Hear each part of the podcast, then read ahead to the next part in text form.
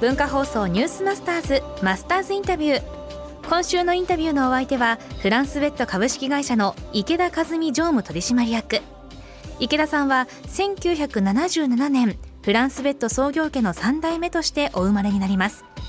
アメリカに留学した後大手電機メーカーを経て2008年にお父様が社長を務めるフランスベッドに入社。これまでずっと営業畑を歩んでいらっしゃいます。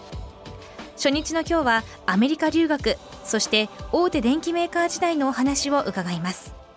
これ何代目になりますか？私で3代目になります。はい。ってことはじゃあ大学卒業されて入るところはフランスベッドってやっぱり決まってたんですかね？まあ、親から言われたことは一度もないですけれども、はい、まあ、自分の中でやっぱせ 育ってきた環境がまあそういう環境にありましたので、まあ、心のどこかには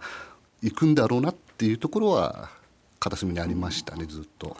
そのアメリカで留学で得たものっていうのは？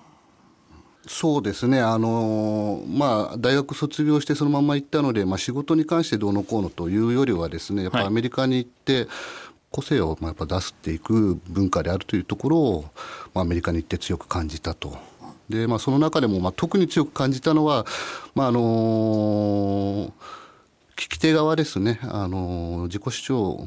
ある中でも聞き手側もそれを理解して、まあ、聞いていくという文化がですね、うん、まあ、本当に、まあ、素晴らしい文化だなといったところを感じました、はい、さあ日本に帰るぞと言った時に、はい、就職先がちょっと違いますよね、はい、これはどういうことですか？違いますというのはこれはあのそうですね。僕は速やかにあのあのフランスベッドさんの方へ入社するのかなと思ったんですが、はい、まああの父親の方がですね、はい、まあ最初から自分の会社に入るよりはやっぱ外で勉強して入ってきた方がいいということを言われまして、はい、まあ自分もでは自分自力でどこまでできるのかなっていうのも試したいなというのがありまして、まあ特に私はあの家電系とか新しいものが結構好きでしたので、まあそっちの家電系のメーカーさんにまあ就職をいたしました。パソコンノートパソコンのあの法人営業というのをやってたんですけれども本当にまあ飛び込み営業をやっておりまして、アプローチ先がなかったもんですからどうしたんですか？もう本当会社指揮法をですね1ページ目からめくってとりあえず代表電話からこうずっとかけまくるんですどうですか？引っかかったところあるんですか？もうあの大体統計取れたんですけど100件に5件だけアポ取っていただけるんですよじゃあ 5%? 5%面白い話持ってるじゃないですか。5%大体5%、はい、指揮法で。そうです。一部上場ですよね。パーッといいとこからめくってって。その時どうでした？やっぱりその大手メーカーの名前を言うと、はい、やっぱブランドっていうのは感じましたか、はい、やっぱ企業名っていうのは大きいですよね。これが名の知れない会社さんでしたら誰も会ってくれなかったと思うんですけれども。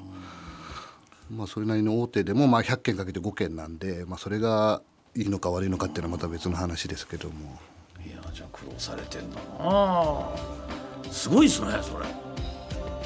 マスターズインタビュー、えー、今週はフランスベッド株式会社の池田和美常務と、はい、いうことなんですけど今までね起業されてた方のお話をこうね起業されたりその道で成功されてるっていう老舗。ベッドの老舗のフランスベッドさん。まあいろいろな紆余曲折ありながらこう多分引き継いでいくんだと思いますけどまず第一発目はあの自分でこう就職先を決めて入って、営業をのやり方はわからないわけじゃないんだけども取り付き自分での接点がないから、会社指揮法を見て片っ端から電話をかけたっていう。すごいですよね。はい、はい。このマスターズインタビューはポッドキャストでもお聞きいただけます。先週放送しましたメルセデス・ベンツ日本の上野金太郎社長のインタビューも掲載されています。ぜひニュースマスターズ番組ホームページをご覧ください明日はフランスベッドの歴史と池田さんの営業の極意を伺います。マスターズインタビューでした。